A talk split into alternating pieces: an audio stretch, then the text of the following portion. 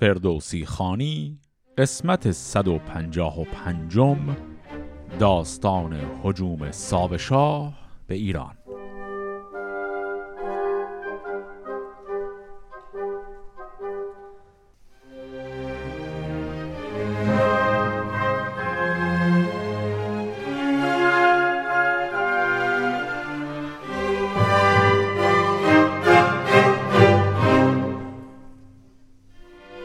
قسمت قبل با چرخش خیلی عجیب هرمزد پادشاه جدید ایران شروع شد که آمد و تعداد زیادی از بزرگان نسل قبل رو از بین برد. دیدیم که یک رازی هم افشا شد به دست فردی به نام بهرام آذرمهان که گفت مجلسی بوده در دوران پادشاهی انوشیروان که در اون مجلس مشورت خواستن بکنند برای اینکه ولیعهد چه کسی باشه و بسیاری از بزرگان مخالف ولیعهدی هرمزد بودن به این دلیل که هرمزد از طرف مادری تورانیه. حالا ببینیم ماجرای این آقای بهرام آذرمهان و باقی ماجراهای بعد از اون به چه شکل است؟ چو بهرام آذرمهان آن شنید که آن پاک دل مرد شد ناپدید پیامی فرستاد نزدیک شاه.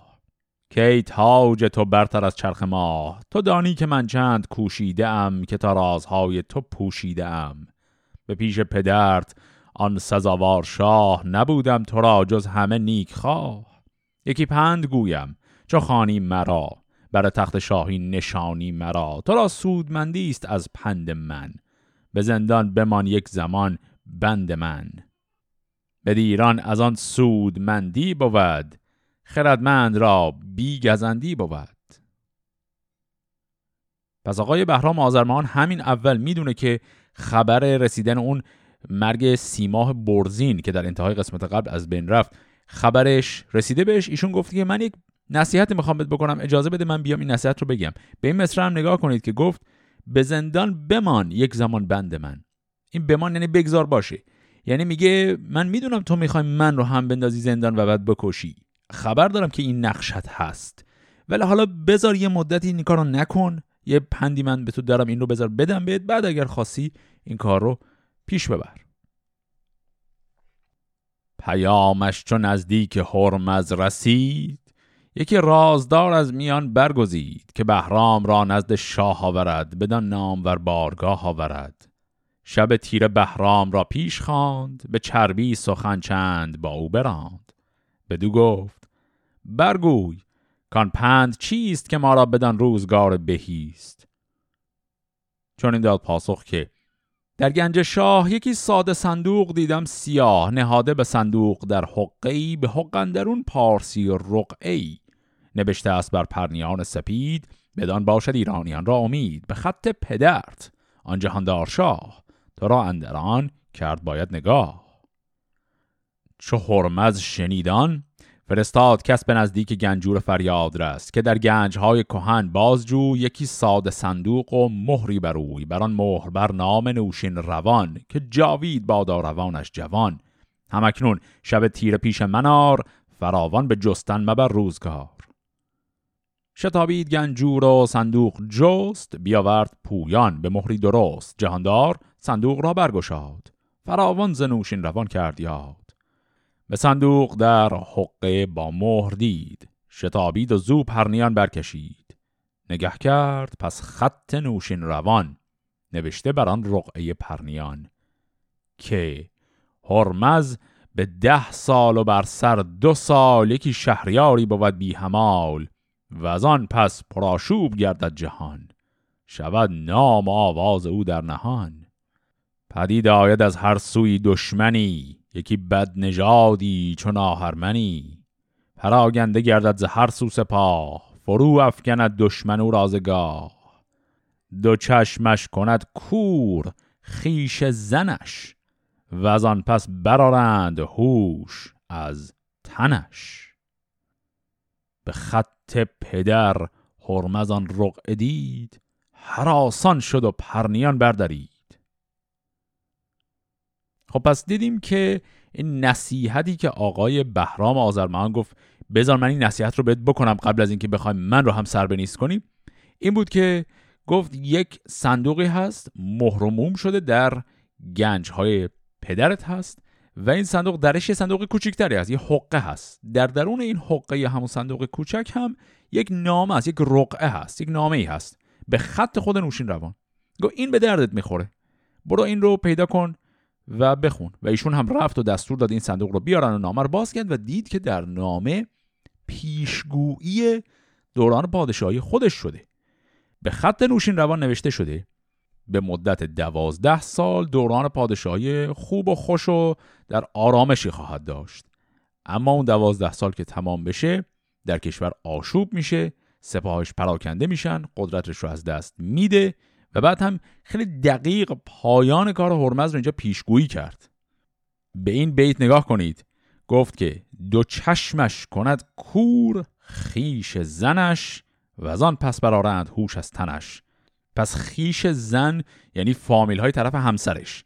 گفت فامیل های طرف زن ایشون این پادشاه جوان دو چشم او رو کور می‌کنن و بعد هم او رو می‌کشن و به این شکل هرمزد کارش به سر میاد. پس پیشگویی پایان داستان پادشاهی ایشون همه الان شد و طبعا هرمزد هم بسیار حراسان و نامید شده. حالا واکنشش رو به بهرام رو ببینیم به چه شکله دو چشمش پر از خون شد و روی زرد. به بهرام گفت ای جفا پیش مرد چه جستی بدین رقع اندر همی؟ بخواهی ربودن ز من سر همی؟ بدو گفت بهرام که ترک زاد به خون ریختن تا نباشی تو شاد. تو خاقان نژادی نه از کیقوباد که کسرا تو را تاج بر سر نهاد. بدانست هرمزد کو دست خون ببازد همی زنده بی رهنمون. شنیدن سخنهای ناکام را به زندان فرستاد بهرام را. دگر شب چو برزد سر از کوه ماه به زندان دو جاگاه کردش تباه. نماندان زمان بردرش بخردی همان رهنمایی و گر موبدی. ز خوی بد آید همه بدتری نگر تا سوی خوی بد ننگری. و از آن پس نبود زندگانیش خش ز تیمار زد بر دل خیش تش. پس گفتگوی نهایی بین بهرام آذرمهان و شاه را هم شنیدیم که شاه بهش گفت که تو برای چی اصلا این نامه رو برای من افشا کردی و بهم گفتی؟ این پندی که می‌خواستی بدی دقیقا چی بود؟ و بهرام آذرمهان که که می‌دونیم از قسمت قبل که اصلا کلا با پادشاهی هرمزد مشکل داشت گفت که باز هم حرف قبلی خودش تکرار کرد. گفت که تو تورانی زاده هستی. اصلا خاقان نژاد هستی. تو اصلا نژاد شاهان نباید میبودی و اشتباهی شاهی به تو رسیده. و گفت که من می‌خواستم حقت کف دستت بیاد. پیشگویی آینده شومت رو برات نشون دادم و این جزای توه. و خب طبعا وقتی که این حرف رو از آقای بهرام آذرمهان شنید دستور اول زندانی کردن و بعد کشتن او در زندان رو داد چیزی که بهرام آذرمهان از قبل می‌دونست قراره اتفاق براش بیفته. و به اینجای داستان که رسیدیم دیدیم که آقای هرمزد بعد از کشتن این فرد هم دیگه کلا اون بزرگان نسل پیشین رو از دست داده. حالا یا فرار کردن یا باقی هم کشته شدن و به این شکل هیچ کدام از افراد دانشمندی که در دربار نوشین روان بودن و می‌تونستن مشورت بدن و کمک کنن به او در دربار پسرش دیگه نیستند و گفت که ایشون نماندان زمان بر درش بخردی. همه بخردها رفتن و ایشون تنها موند.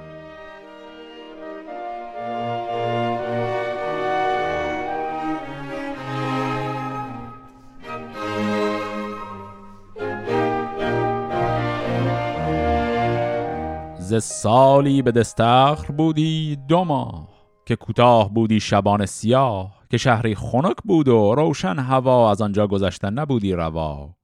چو پنهان شدی چادر لاجورد پدید آمد از کوه یاقوت زرد. منادیگری برکشیدی خروش که نام داران با فر و اگر کشت مندی شود کوفته و آن رنج کارنده آشوفته. اگر اسب در کشت زاری شود کسی نیز بر میوهداری شود دم اسب و گوشش باید برید سر دزد بر دار باید کشید. به ده ماه گردان بودی در جهان بد و نیکویی زو نبودی نهان. به هر کشوری داد کردی چونین ز دهقان همی یافتی آفرین. خب این هم از اون اتفاقات ظاهرا متناقض داستانه که کلا کیفیت داستان رو واقعا پیچیده می‌کنه. آقای هرمزد طبق پیشگوی پدرش دوازده سال پادشاهی آرام و در صلح و صفایی داره. الان اون دوازده سال هنوز تموم نشده که. الان ما تازه شروعش کردیم. و ایشون این دورانی که زد و این بزرگان نسل قبل رو کشت بخشی از همین دوره پادشاهی آرامشه. و داره به ما داستان نشون میده که فارغ از اون تصفیه حسابی که کرد با اون بزرگان درباری بقیه کشور در امن و امانه و همه چیز سالمه و هیچ مشکل خاصی هم نیست. و الان ما وارد بخشی از داستان شدیم که خیلی شبیه اون ساختاری که برای تمام پادشاهان ساسانی بزرگ قبل از خودش داشتیم. یعنی می‌رفت در کشور میگشت آبادانی به پا می‌کرد عریضه ها و مظلمه های مردم رو گوش می‌داد داد برپا می‌کرد و کلا همه کشور رو در صلح و صفا نگه میداشت. دقیقا همون کار هم همین ایشون داره می‌کنه. انگار نه انگار که ایشون همونیه که اون بزرگان رو به اون شکل کشت و از بین برد.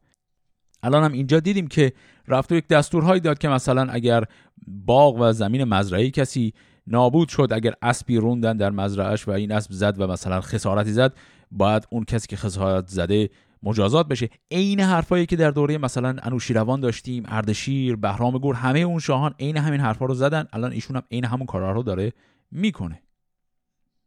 حالا داستان می‌خواد یک شخصیت جدید رو هم برای ما معرفی کنه شخصیتی که جلوتر اون هم نقش بسیار مهمی در داستان بازی می‌خواد بکنه. حالا تازه الان می‌خواد معرفی شه. پسر بود مرو را گرامی یکی. که از ماه پیدا نبودندکی مرو را پدر کرده پرویز نام. گهش خواندی خسرو شادکام. نبودی جدا یک زمان از پدر پدر نیز نشکیفتی از پسر. پس آقای هرمزد پسر نوشین روان خودش هم پسری داره تک پسرش هم هست نام این پسر هم هست خسرو پرویز. همون خسرو پرویزی که قرار بعد از ایشون تبدیل به اون شاه معروف بشه. حالا این آقای خسرو پرویز الان یک ماجرایی براش پیش میاد. چنان بود که اسبی از آخر بجست که بود شاه پرویز را برنشست. سوی کشتمند آمد اسب جوان نگهبان اسب پس پسند در دوان. بیامد خداوند آن کشزار به پیش موکل بنالید زار. موکل به دو گفت که این اسب کیست؟ که بر دنب گوشش به باید گریست. خداوند گفت اسب پرویز شاه ندارد همی کهتران را نگاه. بیامد موکل بر شهریار بگفتن چه بشنید از آن کشتزار بدو گفت هرمز برفتن بکوش ببر اسب را در زمان دنب و گوش. زیانی که آمد بر آن کشتمند شمارش به باید گرفتن که چند ز خسرو زیان باز باید ستد. اگر صد زیان است اگر پانصد. درمهای گنجی بر آن کشتزار بریزند پیش خداوندگار. چو بشنید پرویز پوزشگران برانگیخت از هر سوی مهتران به نزد پدر تا ببخشد گناه نبرد دم و گوش اسب سیاه. شفت از آن اسب او شهریار جهان دیدگان را همه کرد خار.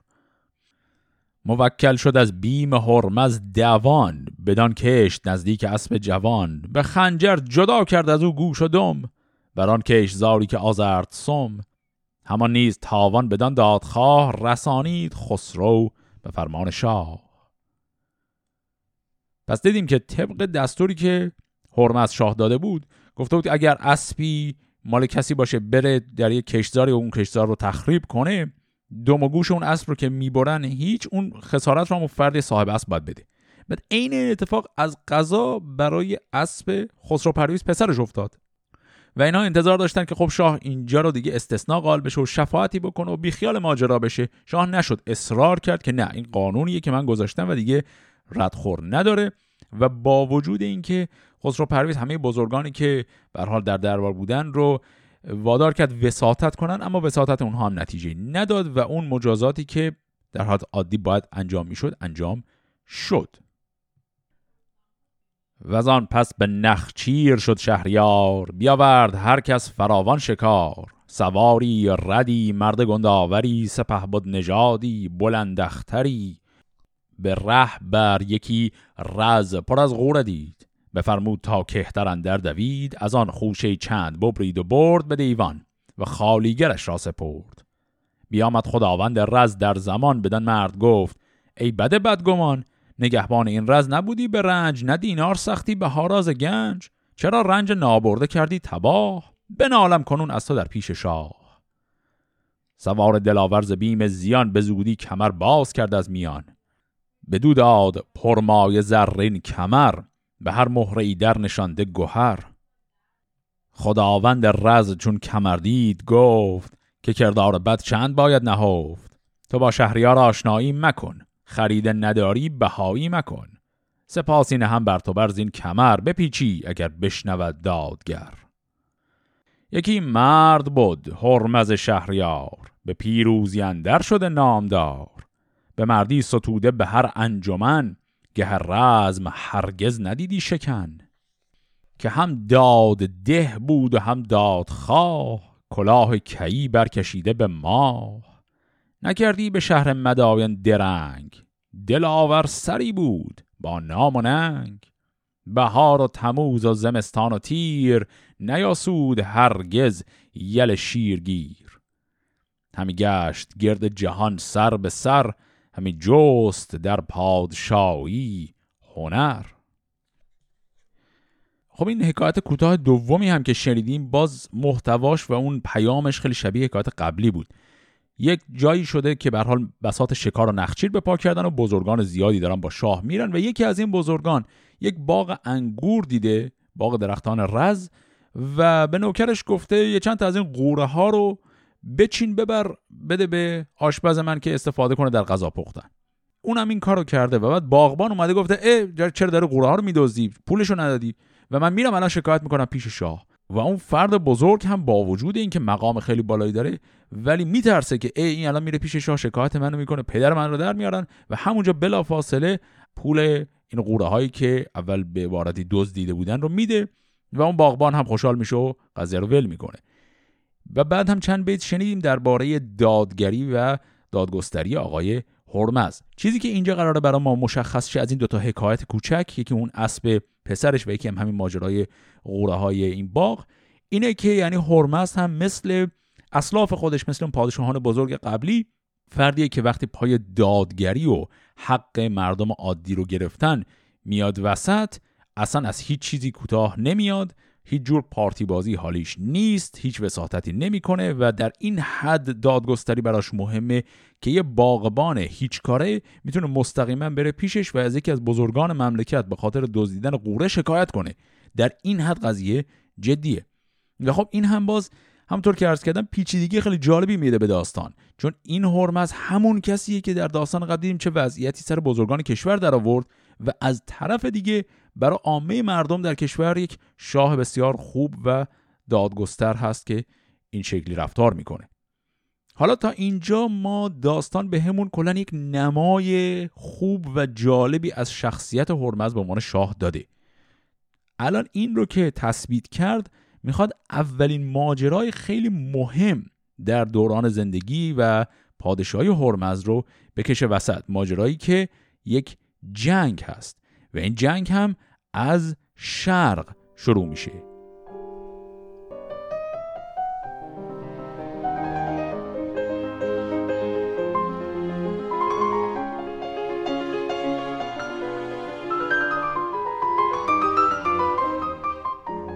چو ده سال شد پادشاهیش راست زهر کشور آواز بدخواه خواست.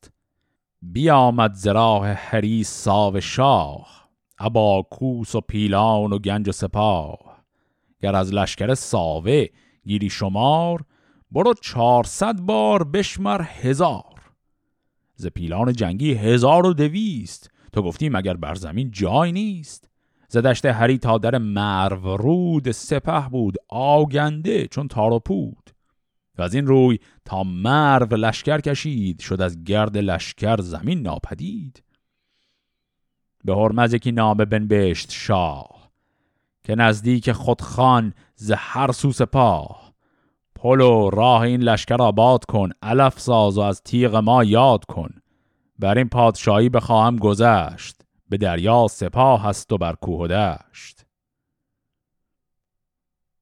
خب یک شخصیت جدید وارد شده فردی هست به نام ساو شاه که میشه شاه جدید اون منطقه همون توران.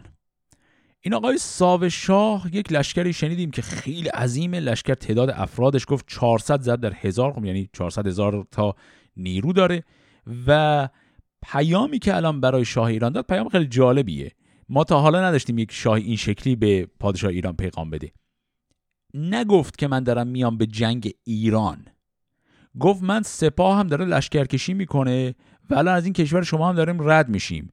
بیا راههایی که باید بسازی برای اینکه ما لشکرمون رد شه رو بساز. علف و آزوقه ما رو هم مهیا کن تا ما کاری به کارت نداشته باشیم. اگر می‌خواد ببینید این تصویر چه شکلیه و معناش چیه خاطرتون هست احتمالا در خیلی از این جنگ هایی که ما داشتیم مثلا در جنگ های کیخسرو. وقتی کیخسرو می‌خواست بره سراغ افراسیاب بعد از یک سرزمین های دیگری هم رد می‌شد. کار خاصی با اون سرزمین ها نداشت. اونا رو سرزمین های خیلی کوچیکی فرض می‌کرد که خیلی اهمیت زیادی در جنگش ندارن. ولی به دلیل همون کوچیکی صرفا بهشون می‌گفت بیایید اینجا و خدمت به من بکنید و این نیازهای ما رو برطرف بکنید. اگر این کارو بکنید ما رابطه با شما خوبه. ما صرفا لشکرمون رو از زمین شما می‌خوام رد کنیم. کاری بهتون نداریم. ولی اگر نکنید ما پدرتون رو در میاریم. اون رابطه قدرت به اون شکل داشت اونجا گفته می‌شد که یعنی که خسرو می‌گفت من دشمنم شماها نیستید شما خیلی کوچیکتر از این هستی که دشمن من باشید. الانم ساو شاه شاه ایران رو در این حد تحقیر می‌کنه در این پیغامش. که حتی نمیگه من اومدم به جنگ شما. میگه من لشکرم رو می‌خوام بکشم به سمت غرب و از مسیر شما به حال رد میشم. حالا بیادی کمک به من بکنید وگرنه من خشمم رو به شما نشون میدم. چو برخاند آن نام را شهریار به پژمرد از آن لشکر بیشمار.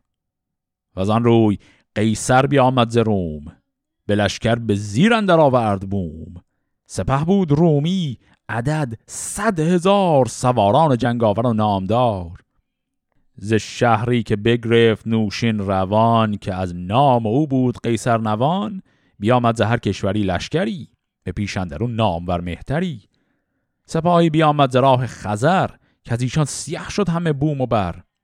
جهان دیده ایراک در پیش بود که با گنج و با لشکر خیش بود. از ارمینیه تا در اردویل پراگنده شد لشکرش خیل خیل. ز دشت سواران نیزه گذار سپاهی بیامد فزون از شمار چو عباس و چون امرشان پیش رو. سواران و گردن فرازان نو. ز تاراج ویران شدن بوم و رست که هرمز همی باج ایشان بجست. بیامد سپه تا به داب فرات نماندن در آن بوم جایی نبات. خب پس داستان وضعیت افتضاحی که الان آقای هرمز خیلی ناگهان درش گیر افتاده رو برامون توضیح داد. سپاه خیلی بزرگ ساو شاه که از شرق میومد فقط یکی از لشکرهایی که الان داره حمله می‌کنه. بعد گفت یه سپاه صد هزار نفری هم قیصر روم از غرب کشیده که داره سرزمین های از روم رو که قبلا انوشیروان تصرف کرده رو یکی یکی پس می‌گیره. اونورم از اونجا داره میاد. بعد دو تا لشکر هم از جنوب و شمال دارن میان.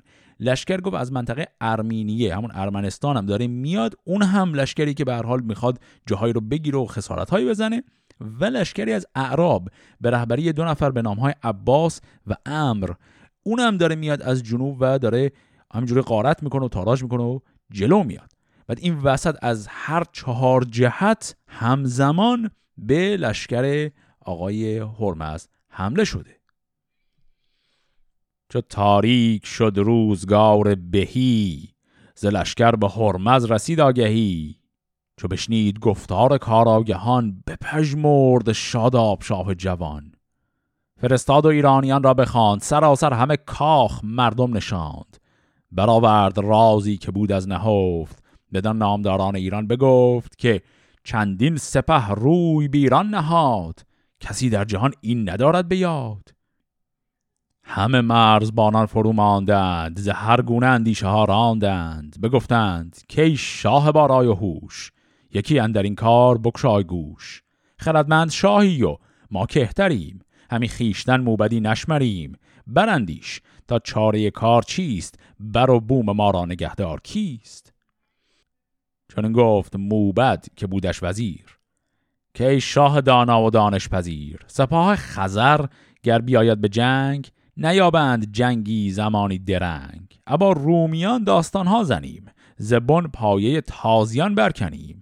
تو را ساو شاه است نزدیک تر و زو کار ما نیست تاریک تر زراح خراسان بود رنج ما که ویران کند کشور و گنج ما.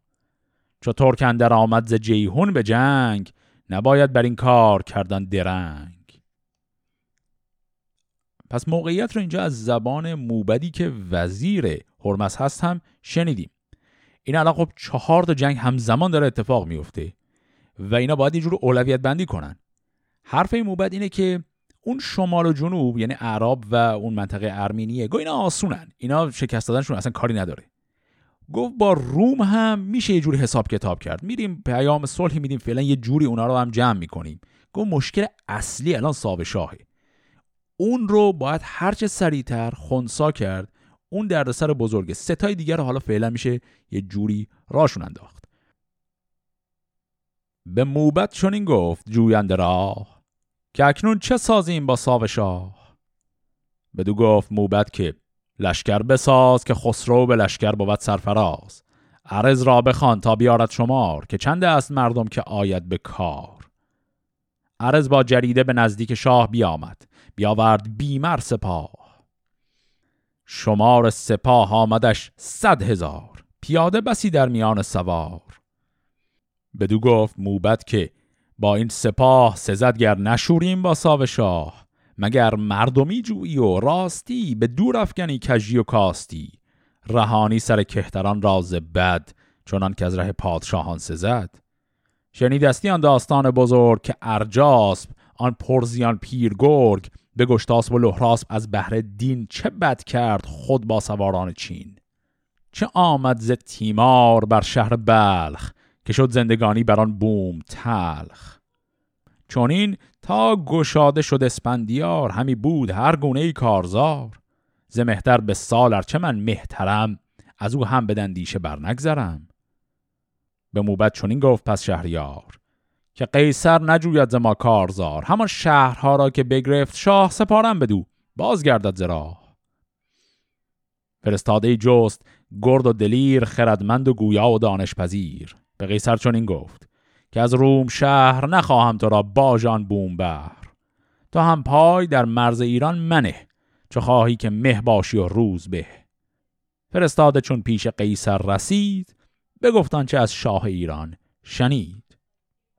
زره بازگشتان زمان شاه روم نیازرد خاک اندران مرز و بوم. سپاهی از ایرانیان برگزید که از گردشان روز شد ناپدید. فرستادشان تا بدان بوم و بر به پایندر آرند مرز خزر.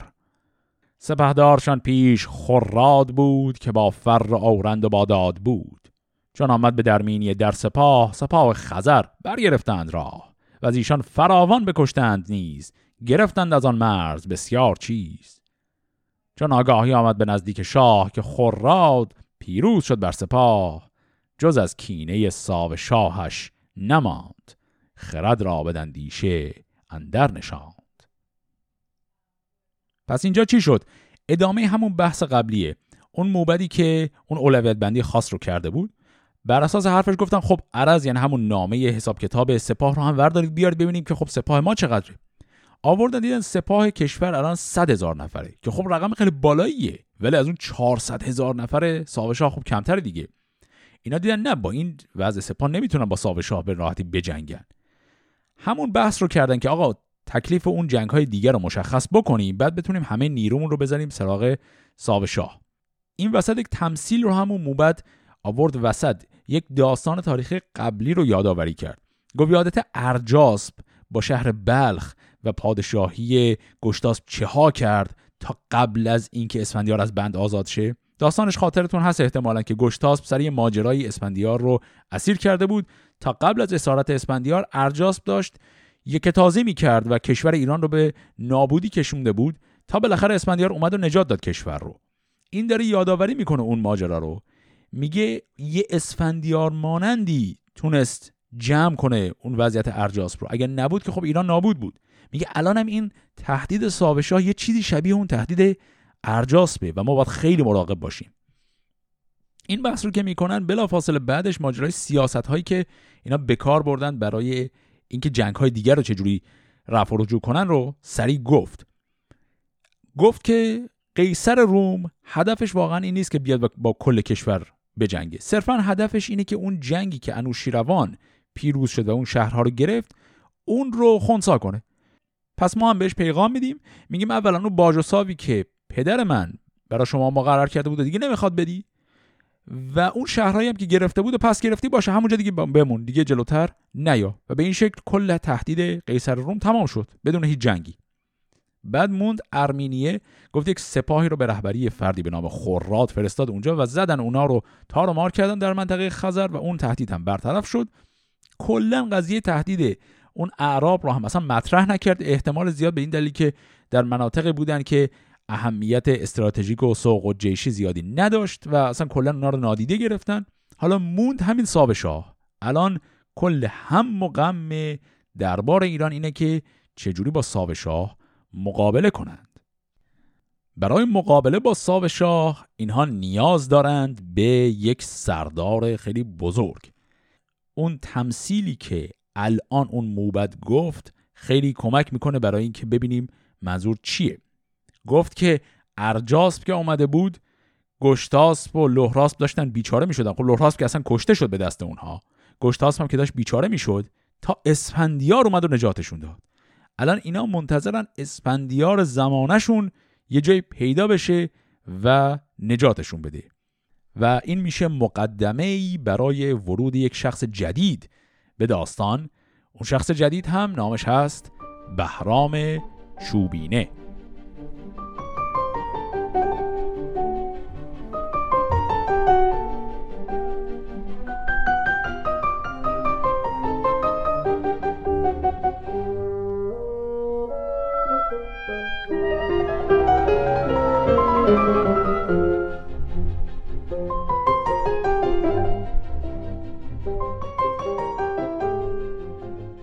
یکی بنده بود شاه را شادکام خردمند و بیدار و نستوه نام.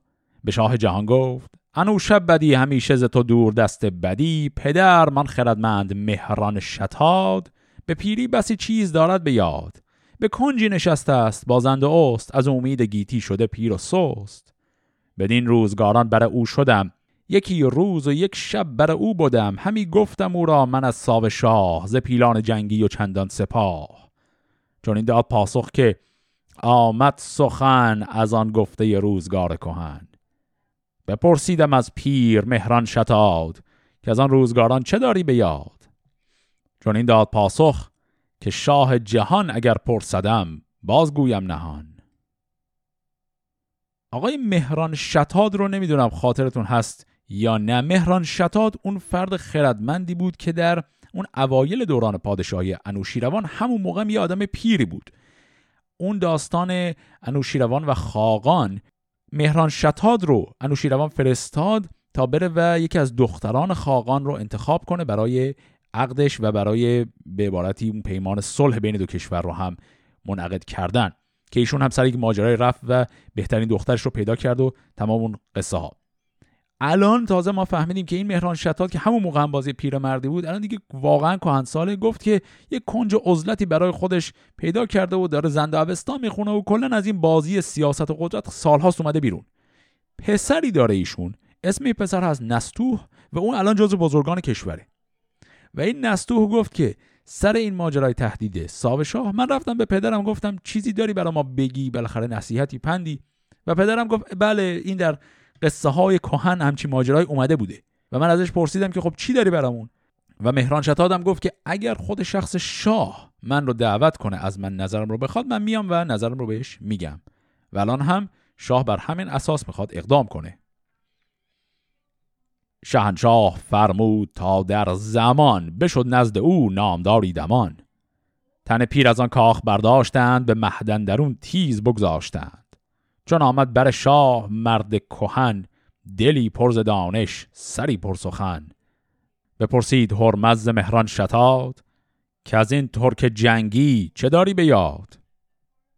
چون این داد پاسخ به دو مرد پیر که ای شاه گوینده و یادگیر بدانگه کجا مادرت راز چین فرستاد خاقان به دیران زمین به خواهندگی من بودم پیش رو. صد و بیست مرد از دلیران گو پدرت آن جهاندار دانای راست ز خاقان پرستارزاده نخواست. مرا گفت جز دخت خاتون مخواه نزیبت پرستار در پیشگاه.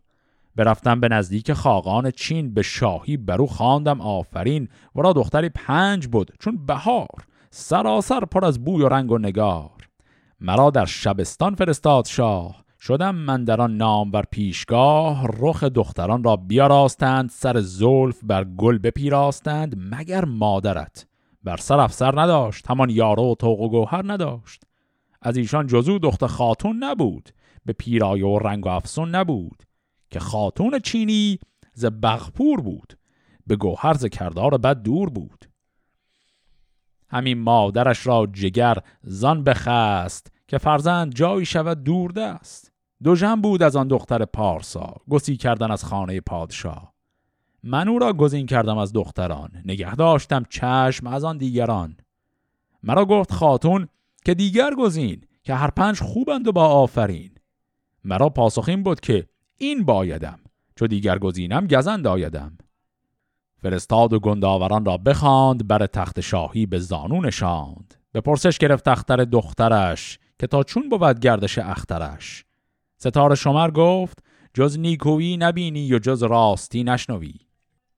از این دخت و از شاه ایرانیان یکی کودک آید چو شیر ژیان. به بالا بلند و به بازو ستبر به مردی چو شیر و به بخشش چو نبر. سیه چشم و پرخشم و نابردبار پدر بگذرد او بود شهریار. فراوان ز گنج پدر برخورد پی روزگاران به بد نشمرد. و از آن پس یکی شاه خیزد سترگ ز ترکان بیارد سپاهی بزرگ بسازد که ایران و شهر یمن سراسر بگیرد بدان انجمن. از او شاه ایران شود دردمند. بترسد ز پیروز بخت بلند. یکی کهتری باشدش دوردست. سواری سرفراز و مهتر پرست به بالا دراز و به دندام خشک به گرد سرش جد مویی چو مشک. سخن آور و جلد و بینی بزرگ سیه چرده و تند گوی و سترگ. جهانجوی چوبینه دارد لقب هم از پهلوانانش باشد نسب. چون این مرد چاکر به دندک سپاه ز جایی بیاید به درگاه شاه مرین ترک را ناگهان بشکند همه لشکرش را به هم برزند. چو بشنید گفت ستاره شمر ندیدم ز خاقان کسی شادتر. به نوشین روان داد پس دخترش که از دختران او بودی افسرش. پذیرفتم او را من از بحر شاه چون این کرده بود بازگشتم به راه. بیاورد چندان گوهرهاز گنج که ما یافتیم از کشیدنش رنج. همان طالب رود جیهون براند جهانبین خود را به کشتی نشاند. ز جیهون دلی پرز غم بازگشت ز فرزند با درد هم بازگشت. کنون آنچه دیدم بگفتم همه به پیش تو ای شهریار رمه. از این کشورین مرد را بازجوی به پوینده شاید که گویی بپوی که پیروزی شاه بر دست اوست به دشمن ممانین سخن گر به دوست. بگفتین و جانش برآمد ز تن بر او زار و گریان شدند انجمن. خب بسیار ماجرای غریبی اتفاق افتاد اینجا. مروری بکنیم این رو. آقای مهران شتاد پیر رو که آوردن به دربار شاه ایشون کل اون داستانی رو که در ماجرای انوشیروان داشتیم یه دور مرور کرد. گفت بله انوشیروان من رو فرستاد که از دختران خاقانی که انتخاب کنم من رفتم اون دختر خاتون رو به این شکل انتخاب کردم همونی بود که آرایش نداشت. الاخر کل این ماجراهایی که ما می‌دونیم رو یه دور گفت. بعد یه چیز اضافه کرد ولی بهش. اون چیزی که اضافه کرد کلید این ماجرایی که الان درش درگیریم. در اون داستان داشتیم که وقتی مهران شتاد اصرار کرد که حتما دختر خاتون رو که نواده بغپور چین هم میشه اون رو باید حتما انتخاب کنه خاقان اونجا اول اصرار کرد که نه. بعد گفت خب ستاره شمارها بیارن و طالبینی کنن. طالبینی کردن معلوم شد که فرزندی که از اون ازدواج زاده میشه شاه بزرگ خواهد بود.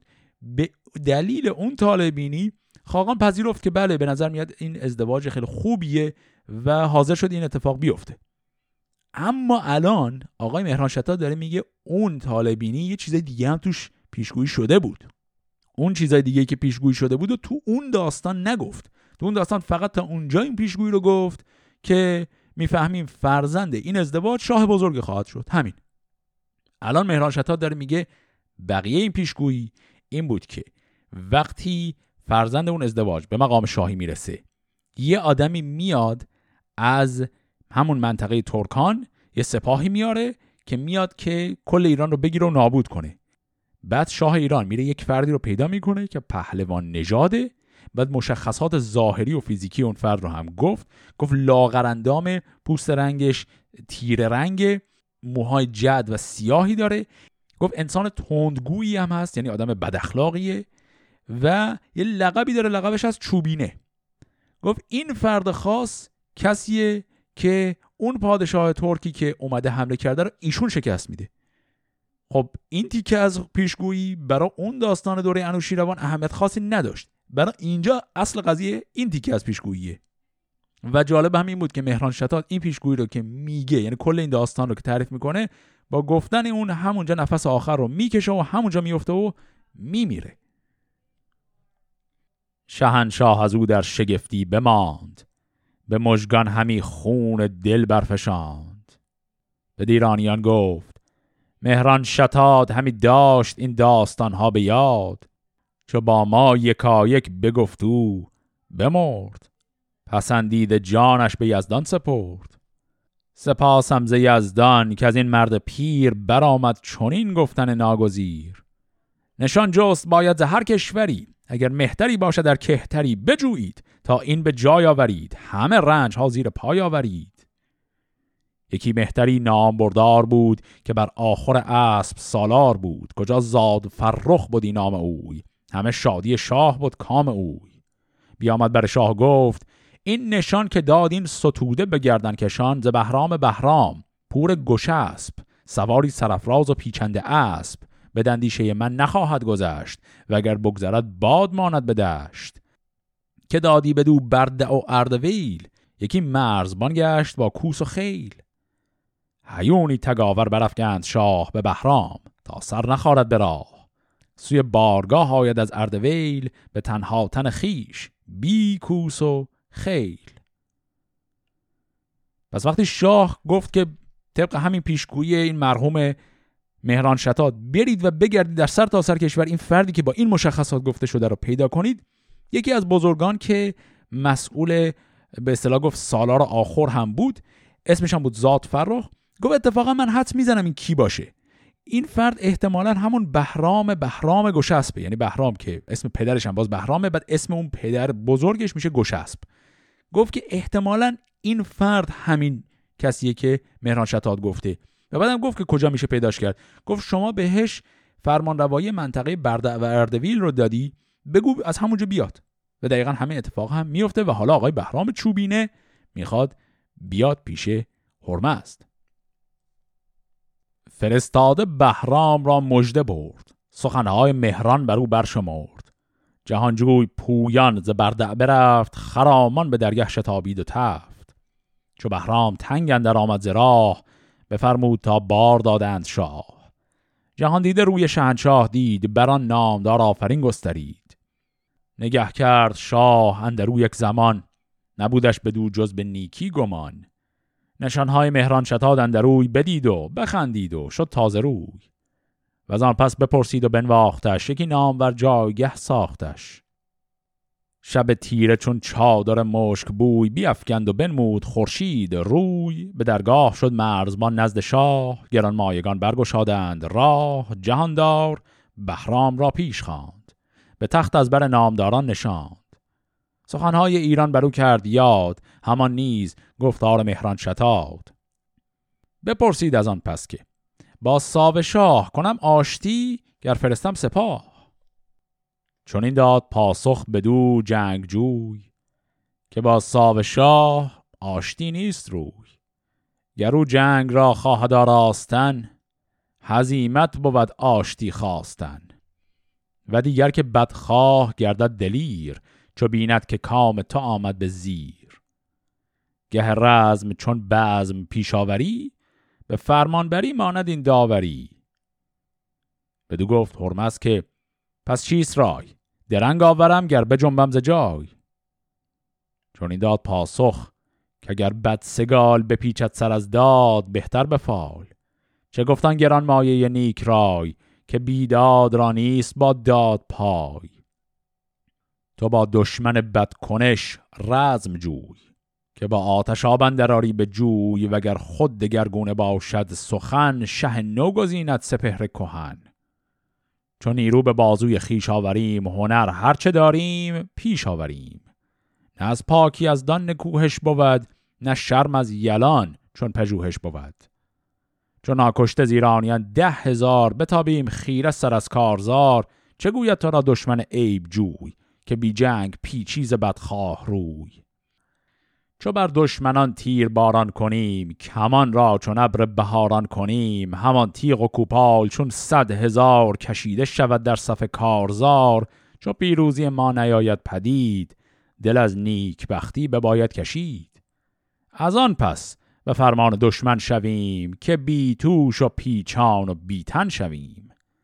بکوشیم با گردش آسمان اگر در میان سر نیاید زمان. خب پس این مکالمه اول بهرام چوبینه بود با شاه کشور. دیدیم که شاه بهش گفت که چه کار کنیم با این صاحب شاه؟ بریم سراغ صلح. بهرام گفت نه این اصلا آدمی نیست که بشه باش صلح کرد. صلحی در کار نیست. سال بعدی که پرسید گفت که خب ما درنگ کنیم و کشش بدیم تا بالاخره نیروهای بیشتری جور کنیم یا که همه الان سریع حمله کنیم علیهش. بهرام جواب نسبتا طولانی داره میده یک بخشی از جوابش ارجاع به مفاهیمی مثل غرور ملی و مردانگی و جنگاوریه و حرف اصلیش لب به کلامش اینه که ما تا زمانی که کامل خار و خفیف و نابود نشدیم نباید ول کنیم این جنگ رو. گفت اگر بری به جنگ و مثلا ده هزار تا از نیروهات هنوز سالم باشن و بعد حزیمت کنی عقب نشینی کنی همه پشت سرت میگن این چه آدم بی ای بود. هنوز عالم نیرو داشت و حاضر نشد جنگ رو به انتها ببره. حرف اصلی بهرام اینه که اگر ما صد هزار تا نیرو داریم با این صد هزار تا میریم و تا نفس آخر میجنگیم. و اگر بخت با ما یار باشه که پیروز میشیم بختم با ما یار نباشه تو این مسیرش به کشته میشیم. هیچ گزینه دیگری در میان نیست. چو گفتار بهرام بشنید شاه بخندید و رخشنده شد پیشگاه. ز پیش جهاندار بیرون شدند جهان دیدگان دل پر از خون شدند. به بهرام گفتند کن در سخن چو پرسد تو را بس دلیری مکن. سپاه از چندان عباساو شاه که بر مور و بر پشه بستند راه. چنان چون تو گفتی همه پیش شاه که یارد بودن پهلوان سپاه؟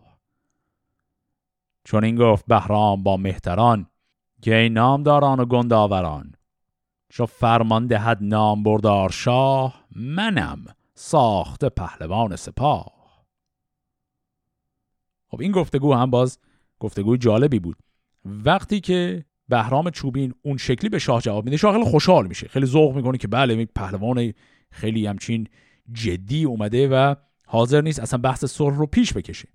وقتی که از این بارگاه خارج میشن بقیه بزرگان رو می‌کنن به بهرام چوبین و او رو توبیخ می‌کنن. میگه علکی برای چی روحیه دادی به شاه؟ ما الان باید به فکر یک سیاستی باشیم یک چاره بیاندیشیم. نه اینکه علکی بر کوس جنگم بکوبی و بدترش کنی قضیه رو. و بعدم این سال رو ازش پرسیدن که این لشکر ما که یک چهارم لشکر اوناه کی می‌خواد بشه سردار ما که بره این جنگ رو با لشکر چهار برابر قوی تر از خودش بجنگه؟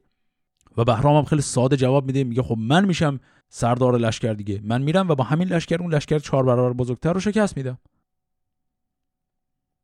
برفتند بیدار کار آگهان همانگه بر شهریار جهان.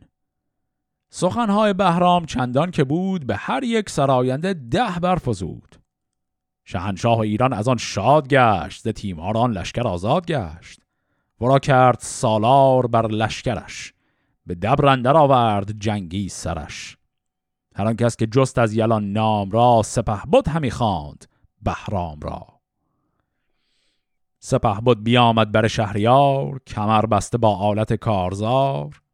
که دستور باشد مرا شهریار که خانم عرض راز بهر شمار ببینم ز لشکر که جنگی کیند گه نام جستن درنگی کیند. بدو گفت سالار لشکر تویی به تو بازگردد بد و نیکوی سپه بود بشد تا عرزگاه شاه بفرمود تا پیش او شد سپاه. گزین کرد از ایرانیان لشکری هر کس که بود از سران افسری. نوشتن نام ده و دو هزار زرهدار و برگستوان ورسوار چهل سالگان را نوشتند نام. درم بر کم و بیش از این شد حرام. سپهدار بهرام بهرام بود که در جنگ جستن ورا نام بود. یکی را کجا نام؟ یلسینه بود. کجا سینه او پر از کینه بود. سر نامداران جنگیش کرد که پیش صفایت به روز نبرد. بگردان دست و بگوید نژاد کند بر دل جنگیان جنگ یاد. دگر آنکه بود نام ایزد اسب که از آتش نبرگاشتی در تگ اسب. بفرمود تا گوش دارد بنه کند میسر راست با میمنه. به پشت سپه بود بنداگوش اسب کجا دم به شیران گرفتی بر اسب. به لشکر چنین گفت پس پهلوان که ای نامداران روشن روان کم آزار باشید و هم کم زیان بدی را مبندید هرگز میان. چو خواهید که ایزد بود یارتان کند روشن تیر بازارتان شب تیره چون ناله کرنای برآمد بجنبید یک سرز جای. بران گونه رانید یک سر سطور که برخی زدن در شب تیره شور. ز نیروی آسودگی اسب و مرد نیندیشد از روزگار نبرد. پس دیدیم که بعد از صحبت هایی که بهرام هم با خود شاه کرد و هم با بزرگان همه متفق القول بر این شدن که بله ایشون شایستگی سرداری رو داره. در حقیقت از ترس و از سر همون حرفی که مهران شتاد زد اینا می‌خواستن آزمایش کنن ببینن واقعا اون سرداری که قرار ناجی کل کشور باشه این آدم هست یا نه. و بعد که دیدن بله به نظر می‌رسه حداقل در حرف همینطور هست پذیرفتند و مقام سپه سالاری و سپه بودی کشور رو دادن بهش. و بعد هم دفتر عرض رو گرفت دست و شروع کرد مطالعه کردن و به افراد مختلفی مقام های مختلفی دادن. تعدادی از سرداران این لشکر جدیدی که ایشون داره سامان میده رو الان اسمشون رو شنیدیم. بعضی از این اسامی خیلی مهم هستن جلوتر هی دوباره باشون کار داریم. من یادآوری می‌کنم اینها رو. یکی بود فردی به نام بهرام بهرام یکی دیگه فردی به نام یلسینه. فرد دیگری به نام ایزد گشسب این ایزد گشسب هیچ ربطی به اون ایزد گشسبی که در قسمت قبلی کشته شد طبعا نداره. این آدم دیگه و سردار جدید این سپاهه. و فرد دیگری هم به نام بنداگشسب این اشخاص سرداران لشکر بهرام چوبینه هستند که الان داره شکلشون میده این لشکر رو که برند به جنگ ساوشاه نبرد بهرام چوبینه با ساوشاه و اتفاقاتی که بعد از اون میفته رو در قسمت هفته آینده با هم دنبال می‌کنیم. فعلا خدا نگهدار.